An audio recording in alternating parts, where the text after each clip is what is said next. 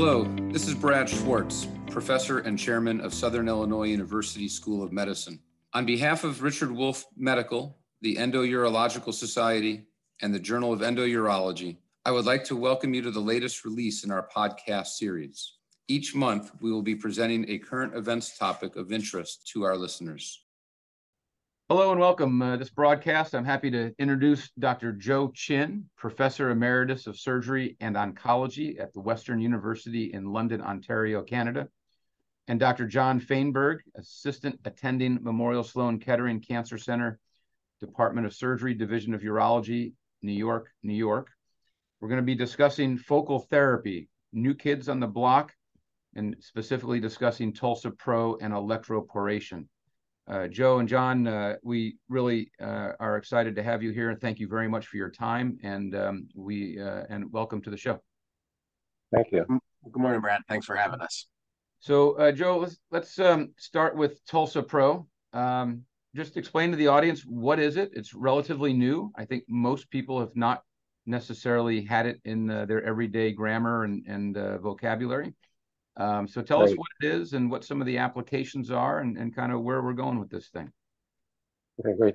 Thanks, Brad. Uh, so this would be like a two-minute uh, summary on 20-some uh, years of experience uh, and, uh, and research by some very smart physicists and engineers and, and computer scientists.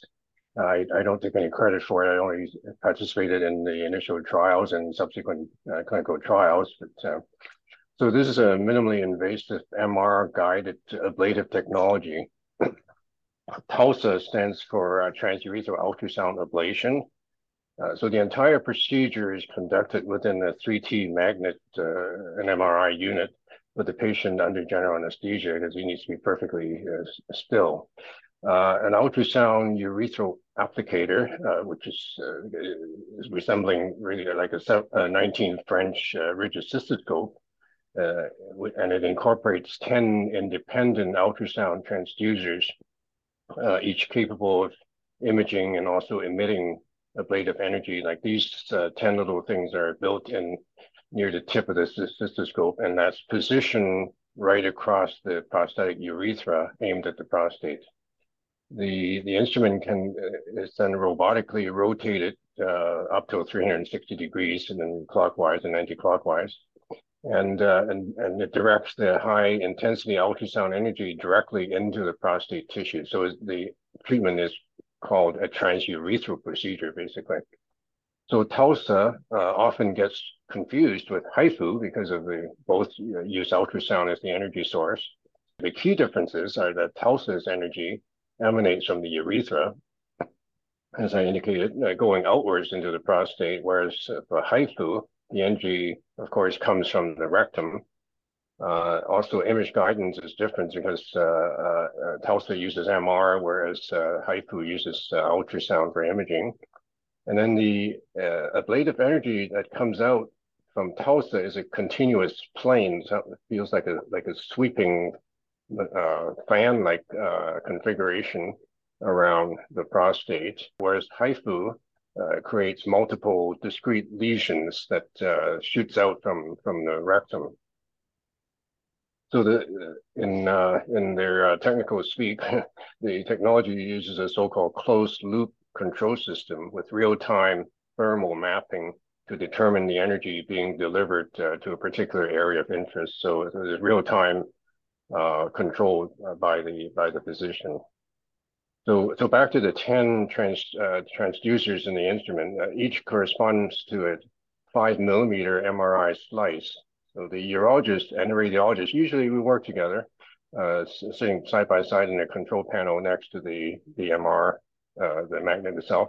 We map out the prostate boundary of each slice and the, and then, and the energy uh, is then delivered as, as we desire uh, the the trans transducers can be controlled individually, so that for a shorter gland, for example, we may only activate uh, eight of the ten transducers and and leave out the the end ones, whereas a longer gland I might use all ten.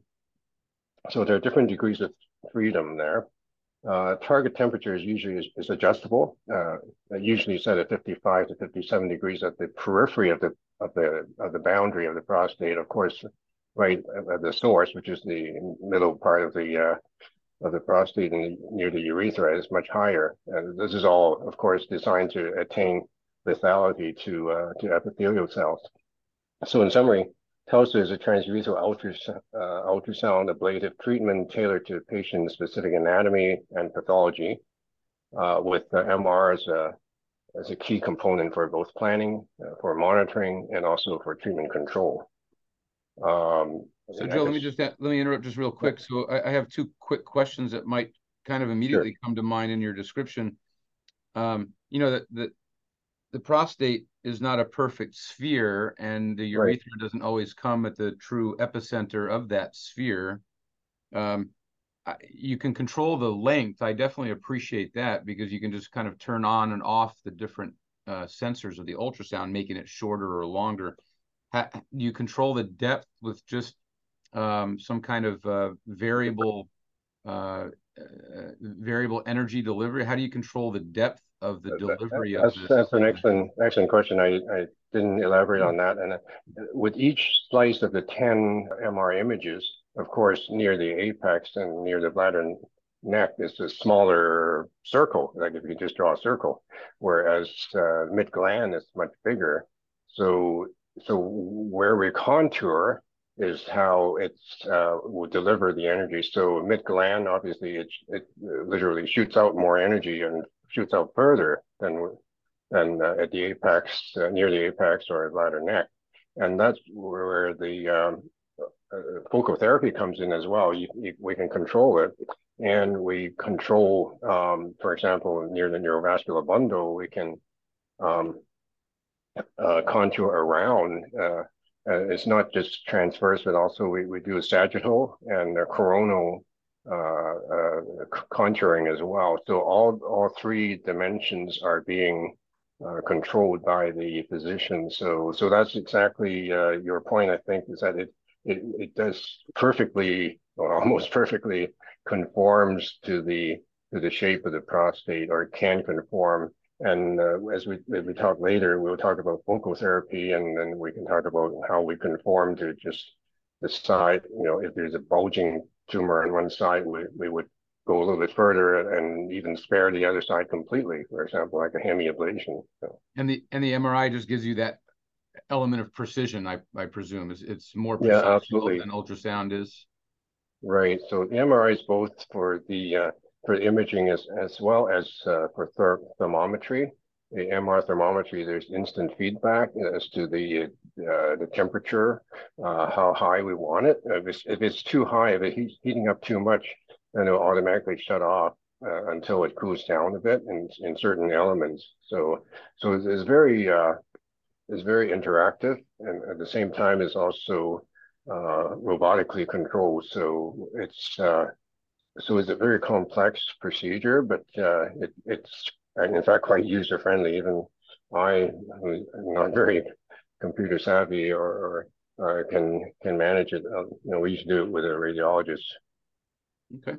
So uh, we'll get to some of the indications and, and things like that. Let's uh, let's not leave uh, John out of some of this discussion. John, sure you're going to talk a little bit about electroporation. Um, let's give uh, kind of the comparable introduction and maybe some of the the, the technical aspects that uh, Joe gave. Maybe tell us what it is and kind of how what are some of its applications. Fantastic. Well, thanks again, Brad, for having us on the pod or having us on the podcast. Very excited to talk about focal therapy, specifically IRE or irreversible electroporation today. I think sort of understanding why uh, IRE, uh, which is what I'll sort of refer to it casually as, it stands for irreversible electroporation. So IRE comes into the focal therapy landscape uh, after many of the existing technologies have already been commonplace. So we have to remember that the older technologies in focal therapy, where again, we're using energy to just treat part of the prostate gland where the clinically significant cancer is, we're going to leave most of the normal prostate alone. And that's sort of the promise of focal therapy is adequate cancer control if done correctly while minimizing side effects like urinary incontinence and erectile dysfunction. So that's sort of the backdrop of what focal therapy is in a very succinct nutshell.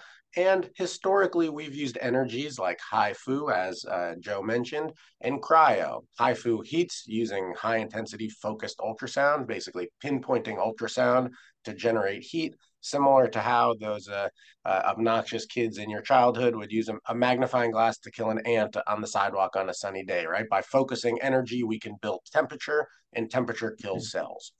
So HIFU heats Cryoablation, which is done transperineally with needles, uses argon gas to freeze. And those temperatures get very cold. Minus 40 degrees is sort of the goal for thermal destruction of, of cancer cells or any kind of uh, uh, tissue cells. So, you know, thermal energies really work well to kill, but have limitations. And so we know that thermal energy can create a little bit more collateral damage outside of the prostate gland towards the neurovascular bundles or the apex, the external sphincter. It can cause a little bit more scar tissue if you need to end up doing a radical prostatectomy on these men down the road. So there is enthusiasm for an athermal modality that would result in adequate cellular destruction that maybe doesn't cause those same sort of outside of the prostate issues as the more as the thermal energies do. So there's a few energies in this athermal space. Today, obviously, we're here to talk about IRE. IRE uses electricity or electric pulses between electrodes to create pores in cell membranes that leads to apoptosis and cell death. These electrodes during an IRE focal therapy procedure are placed transperineally under ultrasound guidance. So it's not in bore like the TULSA is. In bore obviously has a lot of sort of strengths, some downsides too. So it is sort of nice to have a procedure that you can do under ultrasound guidance uh, in an operating room. And the whole idea of IRE is to generate enough energy using electricity to lead to cellular destruction. Now, electroporation can be either reversible or irreversible. Reversible electroporation was invented many years ago, basically passing electricity to cause pores in cell membranes, and then using different types of uh, treatments as a result of that. So there's electrochemotherapy or electroimmunotherapy, where transiently, while the cell membrane is porous, you can sort of sneak drugs or immunotherapies into cells. That's sort of one theoretical benefit of reversible electroporation. But if the energy or the voltage is high enough and the duration of the electric pulse is long enough, the cells are irreversibly damaged. They cannot repair the cell membranes, and those cells are ultimately going to die. Now, the benefits of the irreversible uh, uh, aspect of uh, IRE are that you can really guarantee cellular destruction within the boundaries you set using your electrodes. So originally, there were a few studies on IRE because it's been used in the prostate, but longer actually, it's been used in the liver and the pancreas for ablation of pancreatic uh, and, and uh, uh, hepatic malignancies. The idea is basically that when we deliver the electricity between the electrodes, you kill everything in between those electrodes with a five millimeter margin around them. And the treat and resect studies that were done in, in Europe uh, about 10, 20 years ago show really nice delineation between 100% cell death in between the electrodes, a few cells in on the in between between dead and alive, and then normal healthy tissue that was unaffected by the ablation. When you use other modalities like the thermal modalities, that gradient between dead and alive mm-hmm. tends to be a little bit longer than it is with the electricity. Maybe it has to do with mechanism of cellular death. Maybe it has to do with the thermal spread when you use heat or cold, sort of it's very cold and a little bit cold, then not so cold. And those a little bit cold cells can sort of have reversible or sort of funny looking changes in them. But IRE is very promising because of the athermal nature. The other last thing that I will say about it that uh, uh, is one of the benefits of it, and the reason they use it in the liver and the pancreas, is that for some reason it doesn't treat through tubular structures. And in the prostate, that's the urethra. basically because of the electricity doesn't go necessarily through the urethra and it has more to do with sort of the fibroblast layer of cells that surround the urethra those cells are very resistant to electrical cell death similar to the bile ducts or the hepatic arteries and veins in the liver. So those structures while surrounding tissue is all destroyed during an IRE the tubular structure itself is left unharmed so you could theoretically use IRE to treat a tumor that is very periurethral. Some doctors even use it all the way across the urethra. They will encompass the entire urethra with IRE. So it sort of has some promise in those sort of tougher to treat tumors, the far apex, periurethral structures, that sometimes the thermal energies like cryo or HIFU are a little bit sort of trickier to treat. Okay, awesome. Great, great, uh, great discussions. Um, so, Joe, what um, I, I, think you guys just completed a fairly large uh, multi-center global trial, or that's been uh, somewhat recently. Um, where does this modality fit in kind of? I can't say everyday use because not every urologist has you know un- unvetted access to an MRI and and radiology, and the technology I would presume is a little uh, you know, it, it's it's a capital expense for a hospital and such. But where where does it fit in the treatment paradigm for prostate cancer? Well, that's right, uh, Brad. Yeah, it's one of the uh, key components is the MRI unit, and not every clinic or hospital has has a disposable MRI unit that you can just access uh, for that. So the, the, trial you're referring to is a so-called TACT trial. It was 115 patients uh, across three continents, uh, 13 sites that included uh, other um, investigators, including Laurie Klotz and um, Dave Penson and Scott Eggener and uh, Christian, Christian Pavlovich and a few others. I'm sorry, I've left out a few names, but um, uh, basically the that was whole gland uh, treating the whole prostate as hmm. opposed to focal. And actually i had already done a, a 30 uh, patient uh, phase one uh, trial with a german group. Uh, again it was whole gland but that was more just safety and feasibility. But this was phase two basically. And it showed essentially uh, very good functional outcome.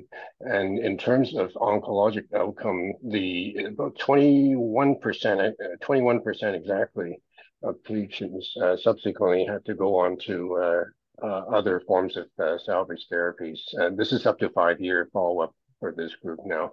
The, as mentioned, functional outcome and like PAD free and uh, leak-free continence are like 98, 96% or so.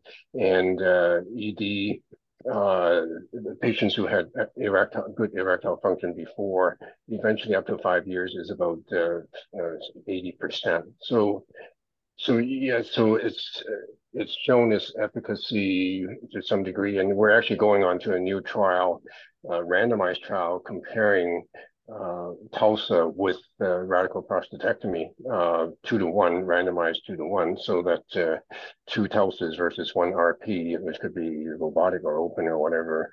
But uh, and that's ongoing right now with uh, 201 patients, again across about 10 sites in North America for wow. this. So the so this is a whole gland, but in terms of uh, lots of other people have already started doing partial gland hemiablation, and the hemi could be right versus left versus uh, anterior versus uh, posterior portion of the gland, or so-called segmental and only treat part of the prostate. And of course, the, these would be kind of outside of trials at the moment, uh, um, but uh, people are doing that, notably in Germany and the Alta Clinic. I think they presented that at the AUA recently and then also in AEAU. Um, also for even for salvage uh, situations, about uh, 20 or 30 percent of patients have, have, already had radiation failures, and they they were uh, they they were subjected to TULSA as a salvage procedure. So in terms of applications, it's uh, uh, basically localized prostate cancer uh, as long as it's not you know extremely large prostate and um, uh, very advanced disease outside of the prostate, especially posteriorly towards the rectum. We definitely don't want to do that. Uh, you may uh, probably you'll be asking about uh, other limitations. I might as well just say that uh, emphasize, of course, uh, uh, the main limitations patients can't undergo those who cannot undergo an MRI safely to be in an MR unit, for example, a heart valve or vascular coils in the brain and, or some other orthopedic hardware or something. Also, size limit for morbidly obese patients. Um, I can't can't do it severe rectal pathology, but I, I didn't mention to put in a rectal cooling device as well. But so this device has to be able to be held in the rectum. So if there's severe rectal pathology, strictures and so forth is not good. And also urethral strictures, of course. But the urethral strictures you can deal with, um, except the impassable ones. And lastly, very important is uh, intraprostatic calcifications. That's um, if there are large calcifications, then the energy that shoots out from the urethra, you can imagine it will hit the, the calcifications and basically act as a shield so that the tissue behind the calcifications uh, won't be treated. And more importantly, the energy will then be reflected and bounced back towards the urethra, causing harm to the urethra. So, so severe calcifications, intraprostatic calcifications would be an exclusionary criterion as well. Okay. Um, fantastic. And uh, John, same question. What um, uh, sounds like it's fairly technical. You may not need as as grandiose uh, equipment and supportive kind of technology as as Tulsa Pro, but uh, kind of where are we and and what is what's the kind of one to three year plan for this technology? Fantastic, and uh, yeah, I think that they're just to take a step back once again. You know, I think if you are trying to build a focal therapy program and you really are trying to sort of have strict indications and offer these kind of procedures to men with cancers in various parts of the prostate and various sizes it's important to have a few energies at your disposal because I don't think Joe and I are here as salesmen for these companies. I think we're here sort of just give information. And there's not a one size fits all sort of model for one energy that can be used or one machine that can be used for all tumors, in my opinion. I think that what we really want to do is pick an energy that makes sense for the specific patient, for the specific tumor, and the specific part of the prostate. Because we know each energy has some strengths and some weaknesses. For example, what Joe mentioned about HIFU and intraprostatic calcifications.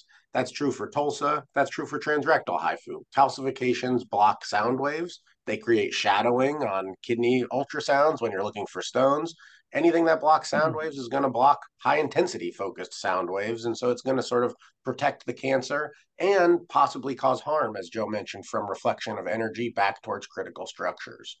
Cryoablation similarly has some limitations, particularly as tumors, like Joe mentioned, posteriorly close to the rectum. You get really worried about sort of causing harm and rectal injury when you're doing a cryoablation procedure. IRE is no different.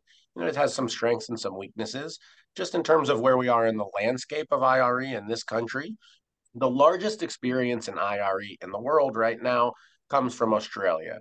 And there's one guy there, his name is Phil Stricker. He's from Sydney. Uh, he's a physician there, does a lot of prostatectomies and IRE procedures. And in British Journal of Urology International earlier this year, he published his five year outcomes. He treated about 230 patients. And most of them were intermediate or high risk disease, sort of in total, only 7% were low risk, 93% were intermediate or high risk. Similar stats to what Joe said. And I think that you're going to find this across focal therapy studies because, in my opinion, for the appropriately selected patient using of the appropriate energy, the results are all fairly similar between these energy modalities because we know when used correctly, they kill tissue. So, similar to what Joe said, almost all men are continent. 98% of, con- uh, of men in this study were continent using no pads. And about 13% of men who started off with erections on their own lost that ability. So, of men who started off with good erections, 87% kept that ability in a median of five years after the procedure. And most of those men, the erections come back between three and six months after the IRE procedure towards their baseline. We have a series that we're publishing right now of IRE of about 20 patients that were treated five years ago. The erection incontinence statistics are nearly identical. We didn't have any incontinence, and about 90% of men got their erections back who started off with good erections, and that's an IIEF score over 24, 24 or greater to start off with. Now, this big case series is promising, but it's not the same as the phase two data we're going to get from Preserve, which similarly to what Joe had mentioned regarding the Tulsa studies, was a multi-center study across the country with a bunch of doctors from a bunch of places treating these men. So it's much more generalizable than this one super expert who's been doing this for the longest time in the world, basically. So I'm excited about the Preserve trial results. We'll see what that, what happens with those. But I think, sort of in the context, in the background here of focal therapy, the Tulsa compared to radical prostatectomy trial that Joe mentioned is sort of these are the trials that we need to move the ball forward in our mm-hmm. field. Absolutely. We either need randomized controlled trials compared to active surveillance, of which in focal therapy there's only been one, and it was for sort of a PDT therapy, and it was for low risk cancer. It did show benefit when sort of sparing men from radical treatment, but obviously nowadays you don't really treat low risk men with focal therapy. Those men would be put on active surveillance at our institution right now.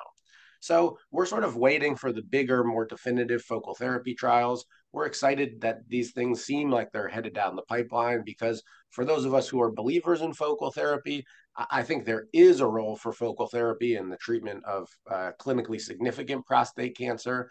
I think similar to how Wayne Gretzky said, you got to skate to where the puck is going, not to where it is. I'm trying to sort of envision a world where, you know, a lot of three plus fours right now we end up surveying these days at our institution if the genomics are favorable. So, what cancers actually need to be treated? And can we save men or spare them sort of the side effects of the radical therapy by doing a more focal treatment to sort of turn their prostate cancer more into a chronic disease than necessarily cure them of cancer forever? I think the sort of subtext to focal therapy becoming a sort of more main mm-hmm. stage item. And when you go to the AUA, you see the biggest booths are all these big focal therapy companies right now. The reason is because we have hard work and long term data from randomized trials like PROTECT showing that men on surveillance for prostate cancer do pretty dang well over time. 15 year data showing really no difference in life expectancy or survival cancer specific survival between men randomized to surgery, radiation, or observation. So, having just spoken to Freddie Hamdy, the principal investigator of that last week, it's sort of his ideas basically there's cancers that are non lethal that we need to just survey. There's cancers that are potentially lethal that we need to treat. And the question is can those men get a focal therapy now? Wait a few years, have another focal therapy treatment, basically kick the can down the road of the radical treatment, as opposed to just upfront start with radical treatment. I think what we are learning is that radical prostatectomy after focal therapy is different than radical prostatectomy before focal therapy. We see higher rates of positive surgical margins, and we see worse erection outcomes in men that have been treated with focal therapy, fail, and then go on to radical prostatectomy. In IRE specifically, there are suggestions that that's not so much the case compared to the thermal energies. And again, this is Dr. Stricker's series from Australia showing comparable outcomes between primary RP compared to IRE fail and then RP. But I think we all sort of know in the background as surgeons, you don't want to be re-opping anybody. You want, particularly for something as delicate as a nerve spare, you want virginal tissue planes. So how IRE, TULSA, other HIFU devices, cryoablation, photodynamic therapy. You know, there's a, it seems like every few months we hear of new energies. Now there's the vapor trial that just started, vapor two trial using steam. There's aqua ablation trials going on. Which energy is going to rule the day, I think, remains to be determined in my opinion, it's good to have a couple of them at your disposal because I think making these decisions on a tumor and patient specific level are going to be important to make sure that we have standardized outcomes and sort of the best options for our patients moving forward. Wow, you guys, uh, you, you, certainly are both incredibly passionate about this, and and and it's it's fun to watch focal therapy kind of um, grow. I, uh, I I remember doing a lot of cryotherapy for kidney tumors back at the turn of the century, as they say, just 20 years ago. uh, and, and, I've seen how much that's changed uh, just just in you know 20 years. And to see what you guys are talking about and what what you're working on is really it, it is absolutely astounding to see what's going to happen in the next five to ten years in this space. It's it has to be uh, immense, and it will grow to a proportion that I'm not sure we can even uh, predict. I, I totally agree, Brad. I think that uh, mm-hmm. right now there's a ton of promise for focal therapy. There's a ton of enthusiasm and a ton of money in the space right now. So we see a lot of these for profit companies developing new technologies and devices. And we see a lot of urologists, and in the fee for service sort of system that American healthcare is born into, you know, a lot of doctors are using a lot of focal therapy right now to treat prostate cancer. I think, as you sort of hinted at right there, it's really important to not let Pandora's box get opened too quickly because we know that in the community already we get a lot of referrals. Patient had cryoablation for one core of Gleason 6 on a standard 12 core TRUS biopsy that's not a focal therapy patient. And I think using focal therapy as a means to overtreat prostate cancer, again, is a little bit of a problem in our space right now. And I think doctors like Joe and our institution here are working really hard to try and firm up indications for focal therapy. The Focal mm-hmm. Therapy Society and sort of the uh, consensus uh, meetings have published what the true focal therapy sort of candidates are. Uh, that just I think, uh, again, just a couple weeks ago, there was sort of a consensus meeting and guidelines that were agreed upon. Obviously, guidelines aren't for everybody. Guidelines are guidelines. But the important thing is we don't want to see prostate cancer get overtreated again. Focal therapy, while it has fewer side effects than radical treatment, still has side effects. And there are still issues and complications after it. And so I think we really want to use it to treat the cancers that need treating. And we really want to survey cancers that don't.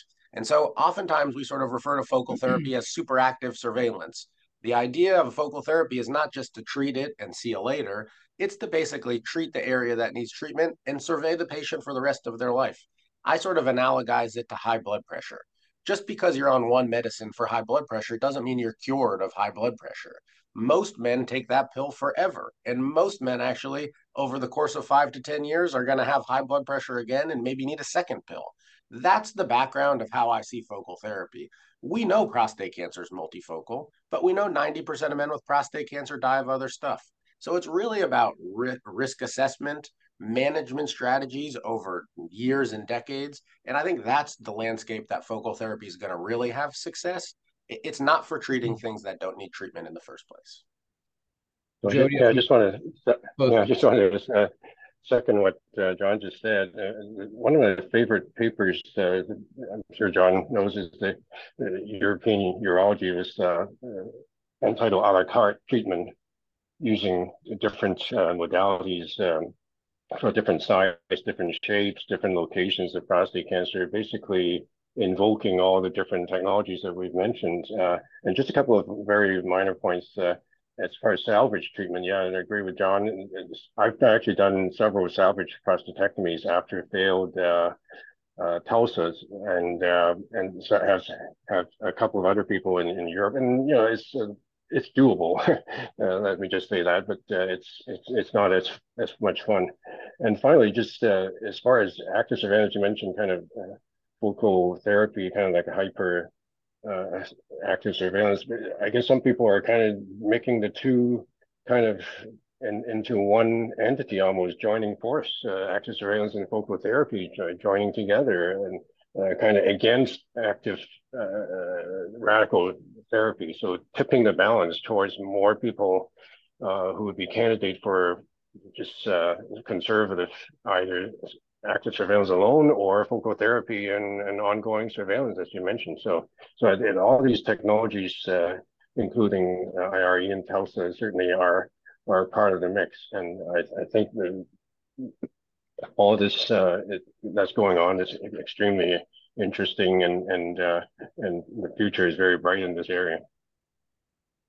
Well, fantastic, guys. Uh, really, I, I, look forward to it. You are uh, both leaders in your field, and we look forward to what you're going to bring to uh, our patients uh, and and to our um, profession. So, uh, Doctors uh, Fainberg and Dr. Chin, thank you very much for joining us, and we we definitely appreciate your time and expertise. Thank you. Thanks very much for having us. On behalf of uh, Richard Wolf Medical, the Journal of Endourology, and the Endourological Society, I thank you for listening today and hope you can tune into the next podcast.